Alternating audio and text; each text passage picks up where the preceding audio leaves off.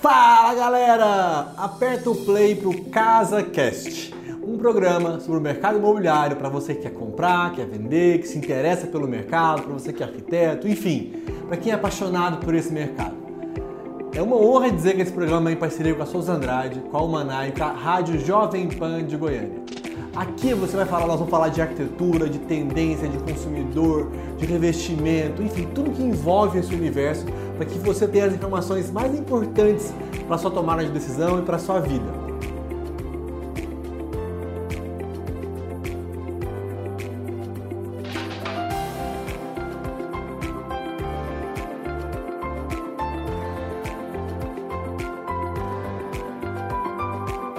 O meu primeiro convidado na data de hoje é o Lucas Vargas. Ele é CEO do Grupo Zap, o maior portal imobiliário digital online do país, com referências internacionais, que vai trazer para a gente o que, que, tem aí nesse olhar, nesse momento que a gente vive agora da economia, olhando para trás, olhando para o futuro, as tendências, como é que você pode tomar decisão agora, com muitos dados, muita informação, ciência realmente, para que você possa se orientar, ver o que tem de mais legal o que, que te importa realmente e seguir a sua vida para onde você quer seguir.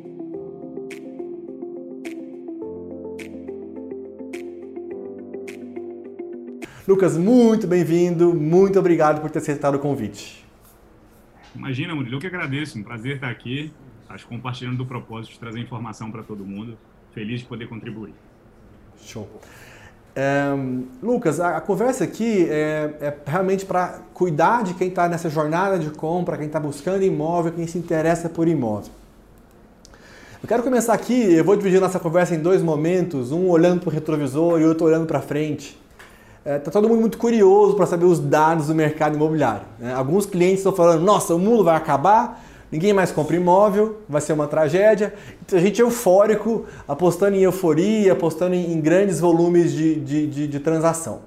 Você que está com esse olhar no, no, no, no, planeta inteiro e no Brasil inteiro, o que, que, você pode aí trazer desses últimos meses, né, a partir do dia 15 de março ali, desses dados? Né? Qual que é o cenário que a gente está vendo no país? Legal. Bom, Murilo, você está falando aí do, do planeta e, e, a verdade é que como a gente tem um negócio que é nacional, então acaba é robusto, né? Atua em, no, no país inteiro. A gente estava preocupado com o que aconteceria. E, e, a gente foi sim olhar para vários mercados ao redor do mundo para tentar buscar referências. A gente sabe que o mercado imobiliário é um mercado hiperlocal, é difícil a gente tropicalizar tudo que a gente vê. Mas ainda assim a gente foi buscar essas referências.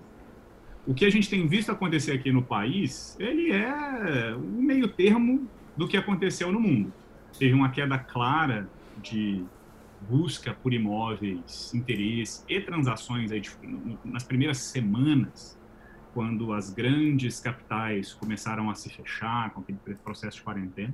Então, a gente viu isso, a gente viu tanto em termos de buscas nos nossos sites, quanto seja junto às imobiliárias que são clientes ou outros órgãos que acabam medindo essas transações, a gente viu essa queda muito forte.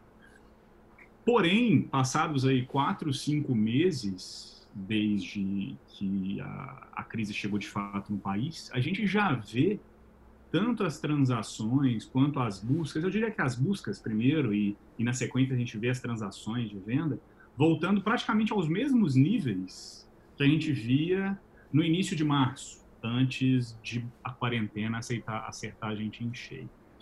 Ah, quando a gente estava, eu diria, ali ao redor de maio, junho, dois, três meses dentro daquele movimento que ainda era muito uh, obscuro, a gente não conseguia entender muito o que estava acontecendo, a gente foi olhar ao redor do mundo, o que, que a gente via? E aí tinha de tudo um pouco. Tinha, assim, Estados Unidos, onde não se sentiu o impacto de, de coronavírus, apesar do alto número de mortes que a gente viu, números de transações seguiram no mesmo patamar, com a mesma frequência e praticamente não teve, lógico, uma semana ali um pouco mais instável, mas praticamente não teve queda.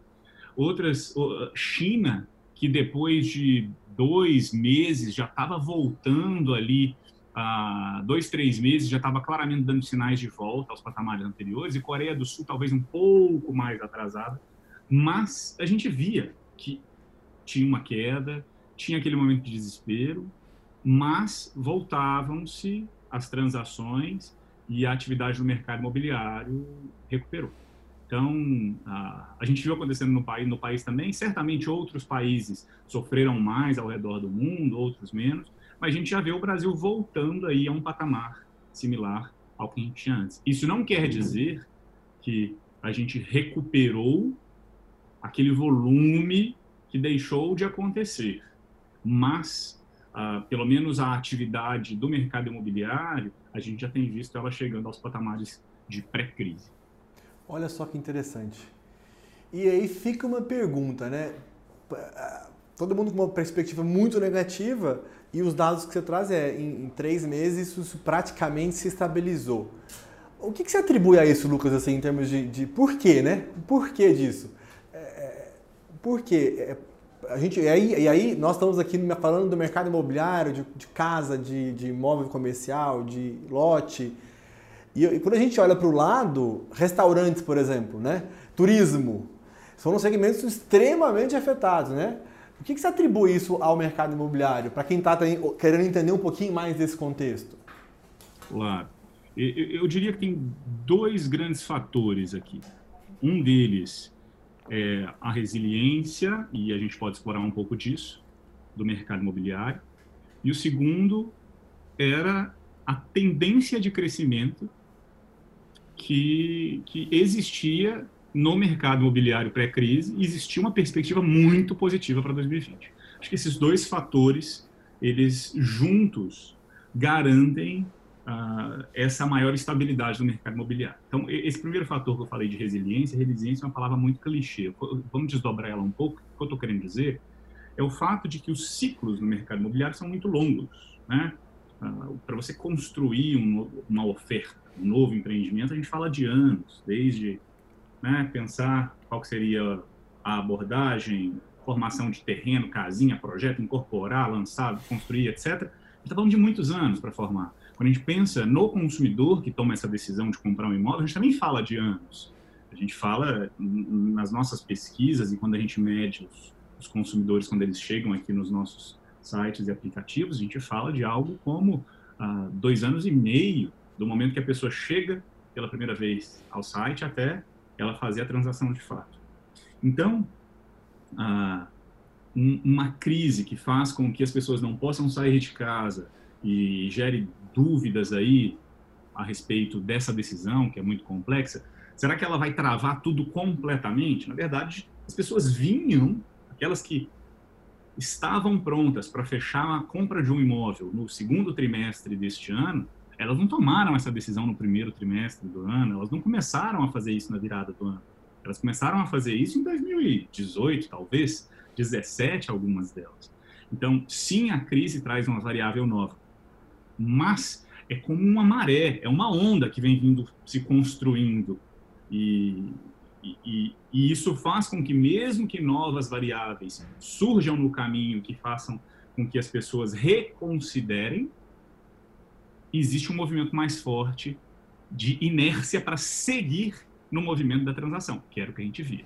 Então, esse é um primeiro bloco. O mercado imobiliário é assim, ele é grande, ele é robusto e, e, e, e vem em grandes ondas. Indústrias que são assim, é difícil de você travá-las, mudar o curso delas, para bem ou para mal. Né? Aquelas que estão paradas, assim, quando, quando o mercado imobiliário para, é difícil ele acelerar. Agora, quando ele está indo, é difícil você travar ele. Esse é um primeiro ponto. E o segundo ponto, como eu mencionei, é similar, mas é o fato de que já existia uma tendência de crescimento por diversas variáveis. A gente pode explorar isso depois, mas as taxas de juros estavam caindo, o crédito estava mais disponível, a demanda seguia crescendo, a gente ainda tinha ah, um, um, movimento no, na virada do ano ah, claro de bancos querendo, fazendo seu orçamento, se planejando para oferecer melhores condições, incorporadoras planejando seus melhores anos. Então, assim, é, tinha uma tendência clara de crescimento e de aceleração. E a gente viu isso no primeiro trimestre do ano.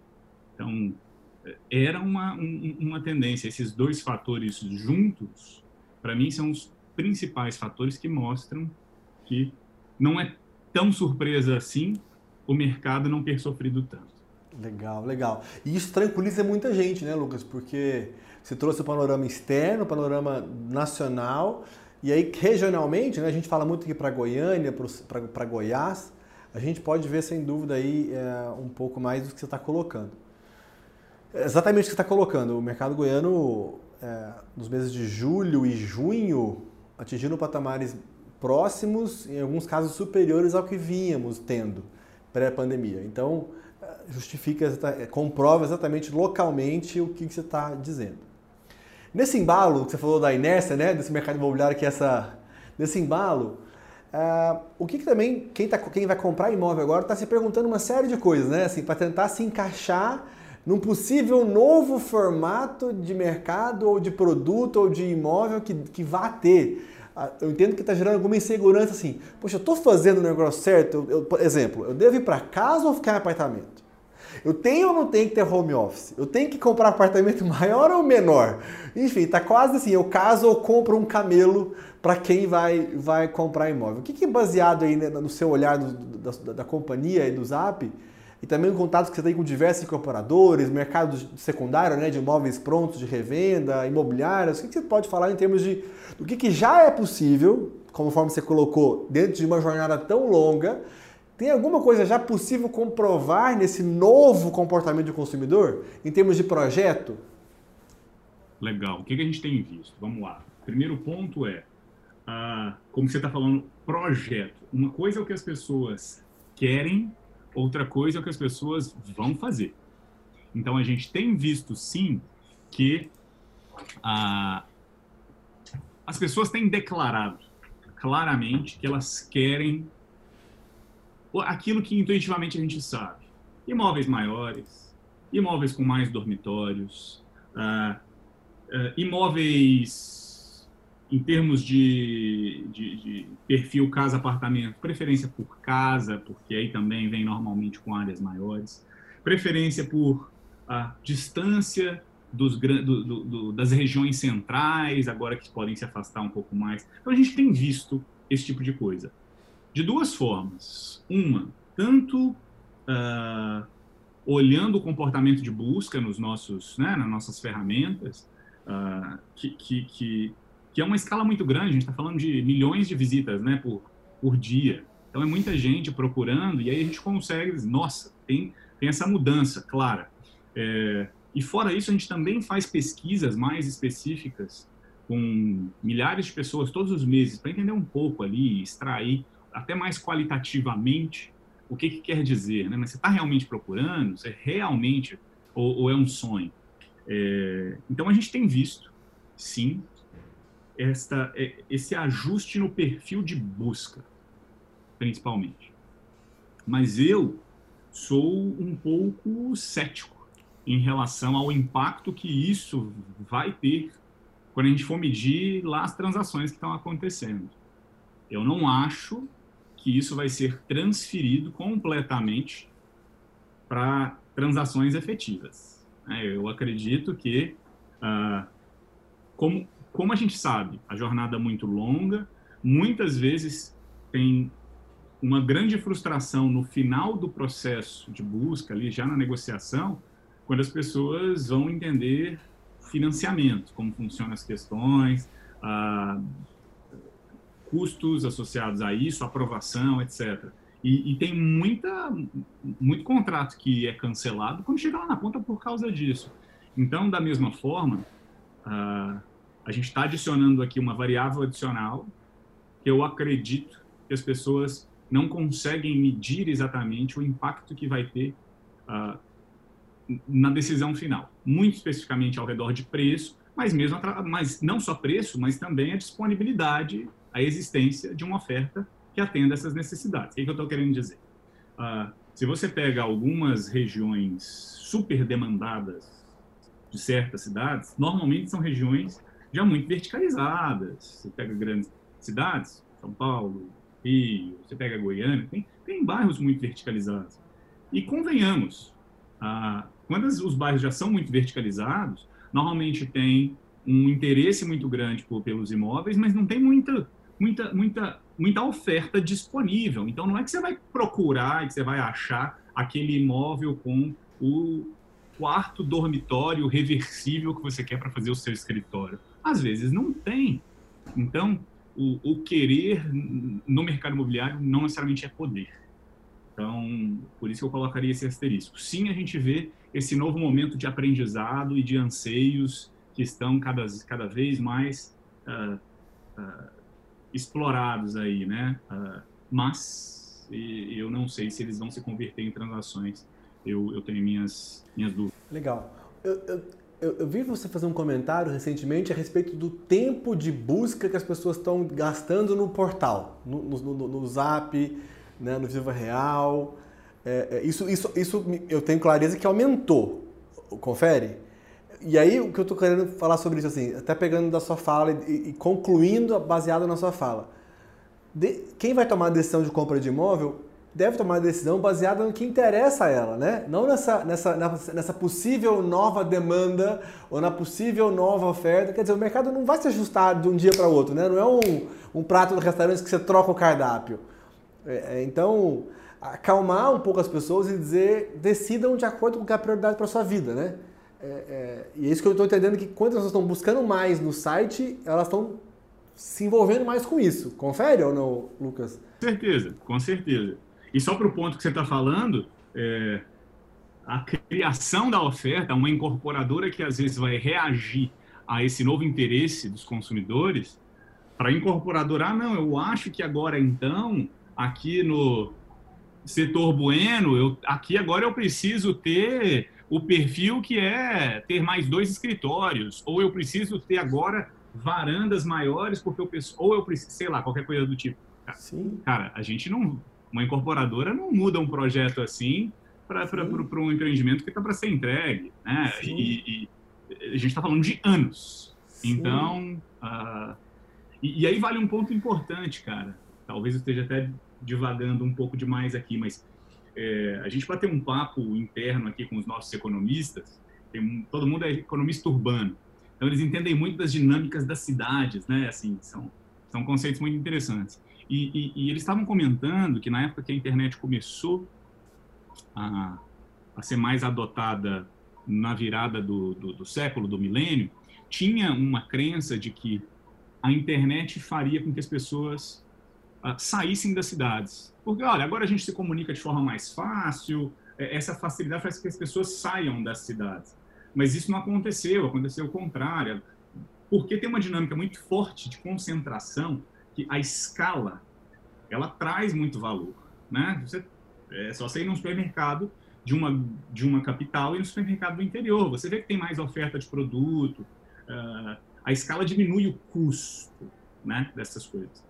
E me parece que a gente está passando por um mesmo momento de dúvida. Será que essa pandemia vai fazer com que as pessoas se afastem? A verdade é que hoje tem uma incerteza muito grande, que é a questão sanitária, mas que, que gera um custo alto para se ficar aglomerado. Mas diminuindo esse custo, ou seja, garantindo a segurança das pessoas, será que essas pessoas vão realmente se isolar? Eu acredito que não. Acho que cada vez mais a, a gente vai reforçar a necessidade de conexão, inclusive. Então, eu acho que é uma tendência contrária. Mas precisamos sim garantir que o custo seja diminuído, que é o custo sanitário, ou seja, a gente precisa ter condições de saúde. Sim, sim, mas nessa no Casa Cash aqui, no nosso podcast, né, nos programas que a gente vai levar ao ar, a gente está fazendo uma reflexão mesmo, tentar ser humilde o suficiente, mas corajoso também para prever um futuro um pouco mais longo. Não só esse, esse agora. E aí, olha só, gente, você acabou de falar que pelos dados a tendência é casa, e aí quando a gente fala de Goiânia, por exemplo, ou até, até Porto Alegre começou a falar de casa, onde raramente tinham condomínios fechados, mas... É, e a gente vê movimentos em São Paulo, como né, a, a XP indo para o interior e tal. Mas enfim, tá todo mundo falando disso. Aí você fica com uma coragem de dizer, olha, a tendência é que passado isso, tendo segurança, tendo saúde suficiente, tendo, as pessoas vão querer ficar humanas mesmo, né? É, é, é, próximas, e aí os grandes centros, você está dizendo, Murilo, acredito que isso vai ficar. E aí é um recado até para quem está assim, nossa, eu só preciso comprar casa agora. Não, apartamento sempre foi e vai continuar sendo muito bom. E aí um dado, Lucas, nosso aqui, é, ali na, na, realmente no primeiro março abriu queda forte de vendas, depois maio recuperando, mas ainda muito concentrado em lote e casa, mas junho e julho voltou tudo, tudo, voltou tudo, porque tem muita gente fazendo essa conta também, mas quando voltar, a escola não vai conseguir sair daqui e ir para onde eu vou estar assim tão rápido, não é como, não é como um cardápio de restaurante ainda. E ainda que fosse, ainda que fosse, é muito bom ter tudo à mão.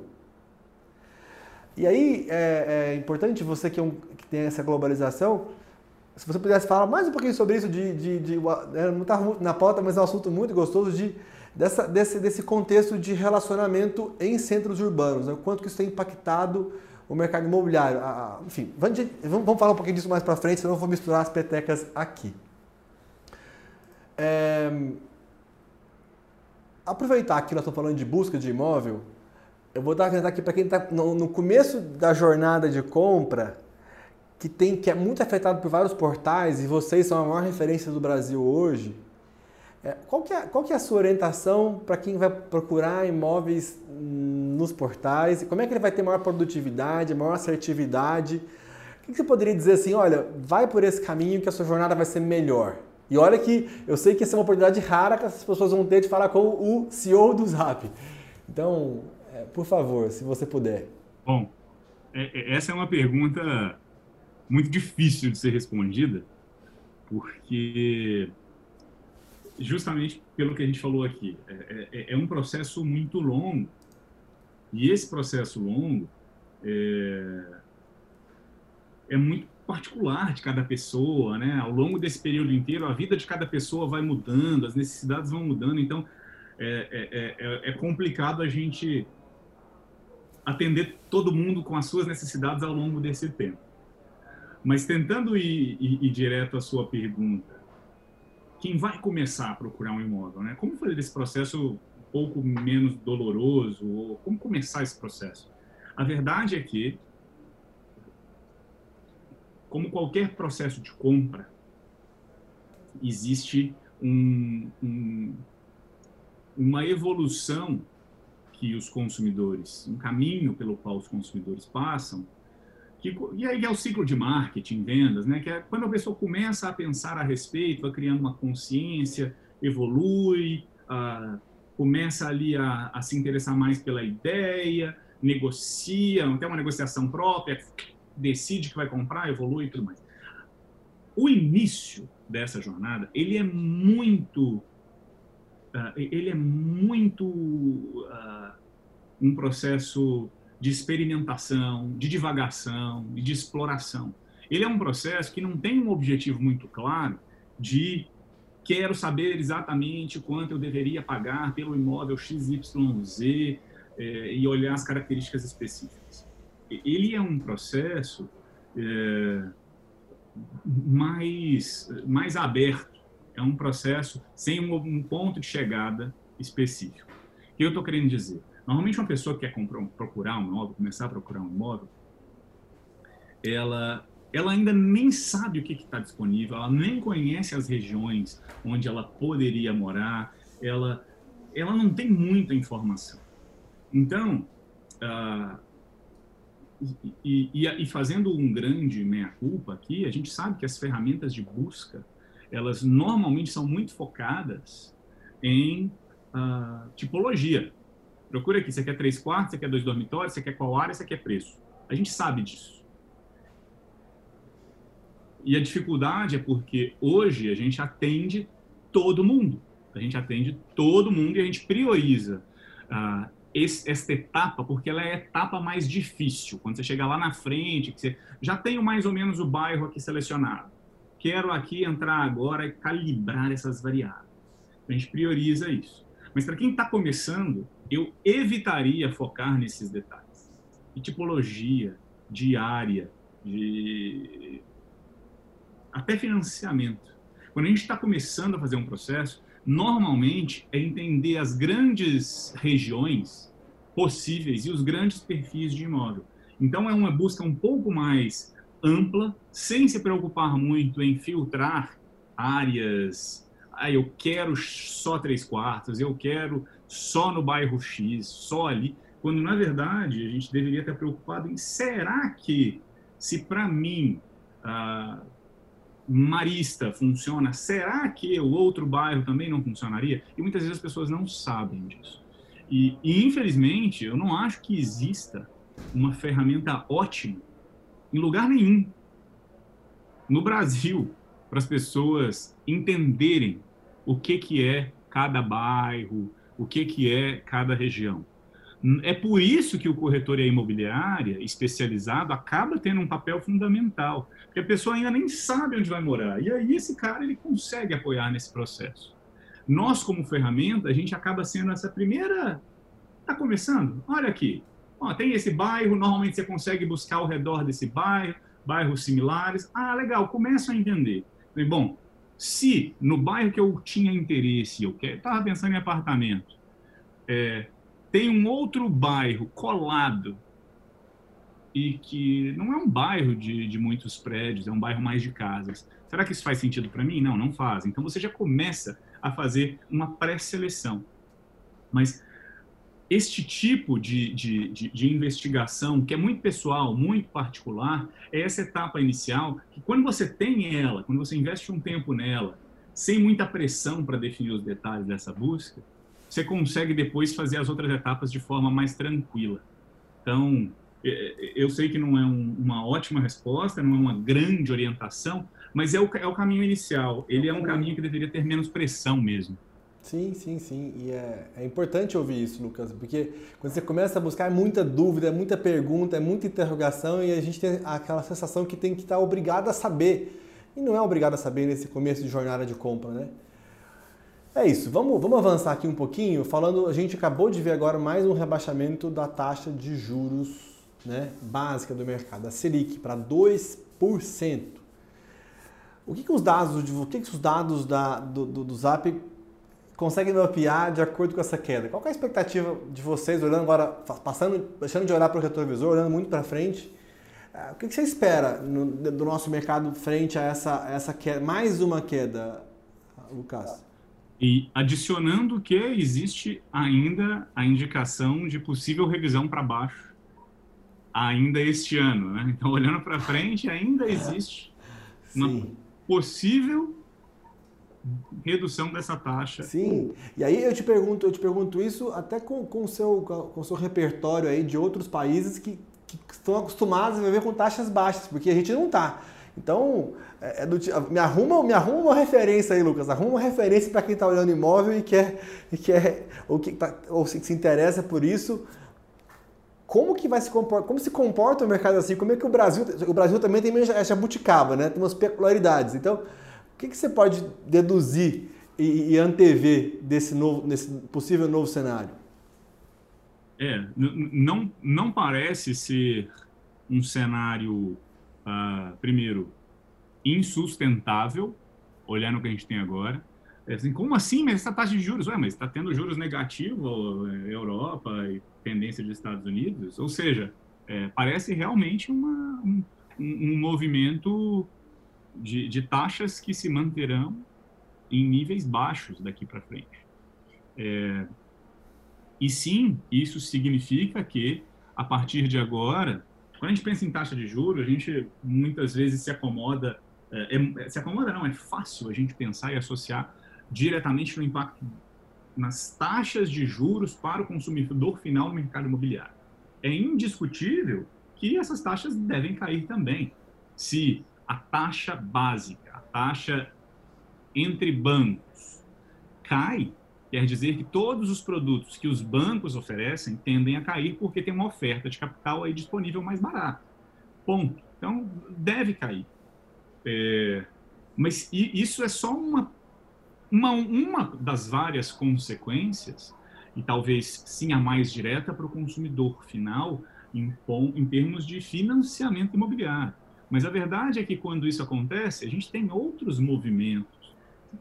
São vários. Eu poderia dar um ou dois exemplos, como o fato dessa taxa de juros cair faz com que as incorporadoras consigam reduzir o seu custo do seu plano empresário, construir a custos ainda mais baixos e transferir para o consumidor final preços mais acessíveis. Total, Lucas, total.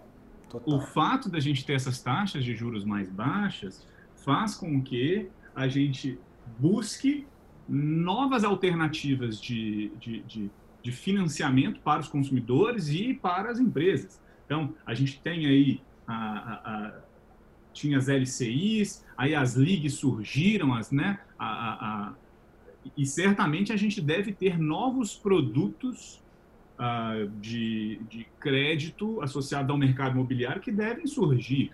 A gente deve ter, uh, com essas taxas de juros cada vez mais baixas, que faz com que as taxas de juros sejam aquelas, que é a mesma coisa, de empréstimo para pessoas físicas ou jurídicas, ou os retornos sobre os investimentos dos produtos financeiros que pessoas ou instituições têm uh, fiquem mais encolhidos, ou seja, se eu sou um investidor, um fundo, uma pessoa que antes colocava esse meu dinheiro em um certo fundo de renda fixa, o pessoal está aprendendo que isso não é uma renda tão fixa assim, que esse negócio pode cair, né? E isso quer dizer que não, agora eu vou buscar alternativas. E a gente tem, tem visto muita gente uh, explorando, um, não, peraí, eu vou investir mais na bolsa agora, a gente tem visto aí uma explosão de consumidor, de pessoas físicas investindo na bolsa, porque precisam diversificar os seus investimentos, os seus ativos. E a gente tem visto uma migração também dessas pessoas e instituições para o mercado imobiliário, que tem interesse em investir no mercado imobiliário.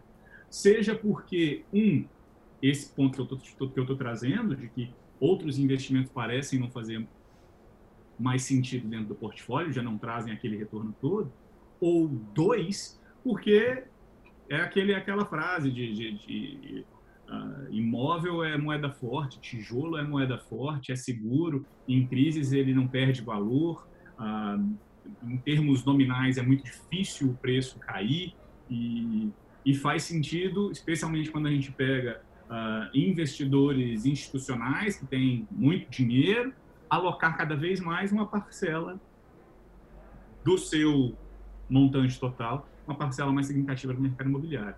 Então, quando a gente tem esse movimento que é pela primeira vez que a gente consegue ver no país de, de quedas de juros que parece ser um movimento sustentável, que deve se manter, é uma variável que certamente impulsiona bastante o mercado imobiliário. Então, para mim, é, é, essa é uma das melhores, se não a melhor uh, notícia que a gente poderia ter para esse ano de 2020 para o mercado imobiliário. Show, show. O Ricardo Morias que postou hoje, ontem, a análise da, da, dessa queda na, na, na, na dívida pública do país ele fez uma análise da queda de 14 para 2, representa 400 bilhões de reais em economia de juros da dívida. Aí ele trouxe depois quanto que o país investe em educação, em saneamento, em infraestrutura, em saúde. Juntando essas quatro coisas que eu falei, vão equiparar, que o Brasil investe por ano, nessas, nessas quatro coisas, vão dar a economia de juros em relação a essa queda da taxa da dívida nacional. Isso também é, amplia um pouco a nossa fotografia em relação ao mercado imobiliário e fala, cara, o Brasil é uma economia que tende a crescer assim, né? Não só o nosso segmento, mas aí, aí também tudo ajuda, né, Lucas? Porque aí o, o, o, a pessoa empreendeu, realizou, e aí vai lá no portal, vai no Zap, vai no Viva e vai encontrar um imóvel porque vai comprar porque realizou, porque empreendeu. E aí é importante dizer que aqui em, em, em Goiânia, nessa região do Centro-Oeste, é uma região que tem um agronegócio muito forte, que não sentiu e que, que, que vem crescendo ano após ano, governo após governo, governo de esquerda, governo de direita. Então é meio que uma ilha nesse, no nosso país e, e aí, embalado por esse contexto, a perspectiva realmente parece ser muito boa. Pegando embalo nessa questão do, do, da taxa de juros, é, o mercado imobiliário vem muito numa crescente assim de a tendência, não só no mercado imobiliário, mas para a sociedade como um todo, é o compartilhamento. Então eu não vou ter carro, vou de Uber. É, eu não vou ter CD e vou no streaming. É, e aí vai. E a tendência que a gente vinha falando nos últimos anos, para quem está querendo comprar imóvel e vender imóveis, falou, falou-se muito em não, em não comprar ou vender para um investidor que locará isso no futuro. Como é que você enxerga essa tendência de compartilhamento? E isso implicava na não compra pelo cliente final e mais para clientes empreendedores, como você colocou, grandes fortunas que vão empreender, vão investir. Como é que você enxerga esse movimento de taxas de juros baixas e com perspectivas, como você colocou, de permanecerem assim, o impacto no mercado para a compra de imóveis, enfim, nesse contexto? E aí tá, tá e, e, não, não dá. Eu vou linkar essa pergunta com os millennials, a geração mais nova, dos jovens, dos, do, da geração Y, que são símbolo desse compartilhamento. Né? Óbvio que eles impactam, eles influenciam os pais, mas eles são um símbolo desse compartilhamento. Então, nesse pacote, Lucas, tem muito a ver com o mercado imobiliário, com as opções de investimento, com as tendências. Então, vai lá, tá contigo a bola. Tá, então, talvez sendo um pouco uh, contraditório, eu acredito que, um, é, ainda existe e talvez vá crescer um, um mercado para locação. É, eu super acredito nesse mercado, ao mesmo tempo que eu acho que os millennials vão passar por uma mudança de mentalidade com isso que a gente está passando aqui agora e diminuir essa tendência de compartilhamento e aumentar uma tendência de posse. Né? Como assim? Aumentar a alocação, vai ter mais posse? Eu acho que a gente está falando de públicos diferentes. É... Em relação aos millennials, que é o primeiro ponto, que é o, que é o segundo ponto, vou falar sobre ele primeiro. Não tem muita evidência, não, é, é uma questão meio empírica mesmo aqui. É difícil a gente pensar o que, que vai acontecer. Da mesma forma que há pouco eu falei, eu acho que as cidades vão vão sim se fortalecer é, é crença. Eu de verdade acho que é, vai ter muito millennial é, e aí não só millennial, millennials chocados e novas gerações que vão sim é, entender o valor da posse, ter uma necessidade maior por segurança e afins.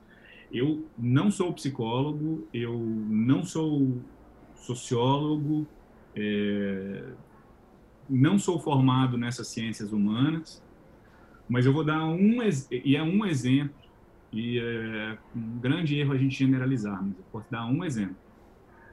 A, a taxa de depressão que a gente vê nas startups, que é o ecossistema aqui, que, no qual eu estou muito inserido, explodindo nesses últimos meses, de pessoas que estão sofrendo e tudo mais, é, e, ah, mas é porque elas estão isoladas. É um, é um, é um pouco mais amplo o problema. Tem um quê de uh, conceitos, segurança e, e, e afins que eu acho que vão ter um impacto geracional em todos nós.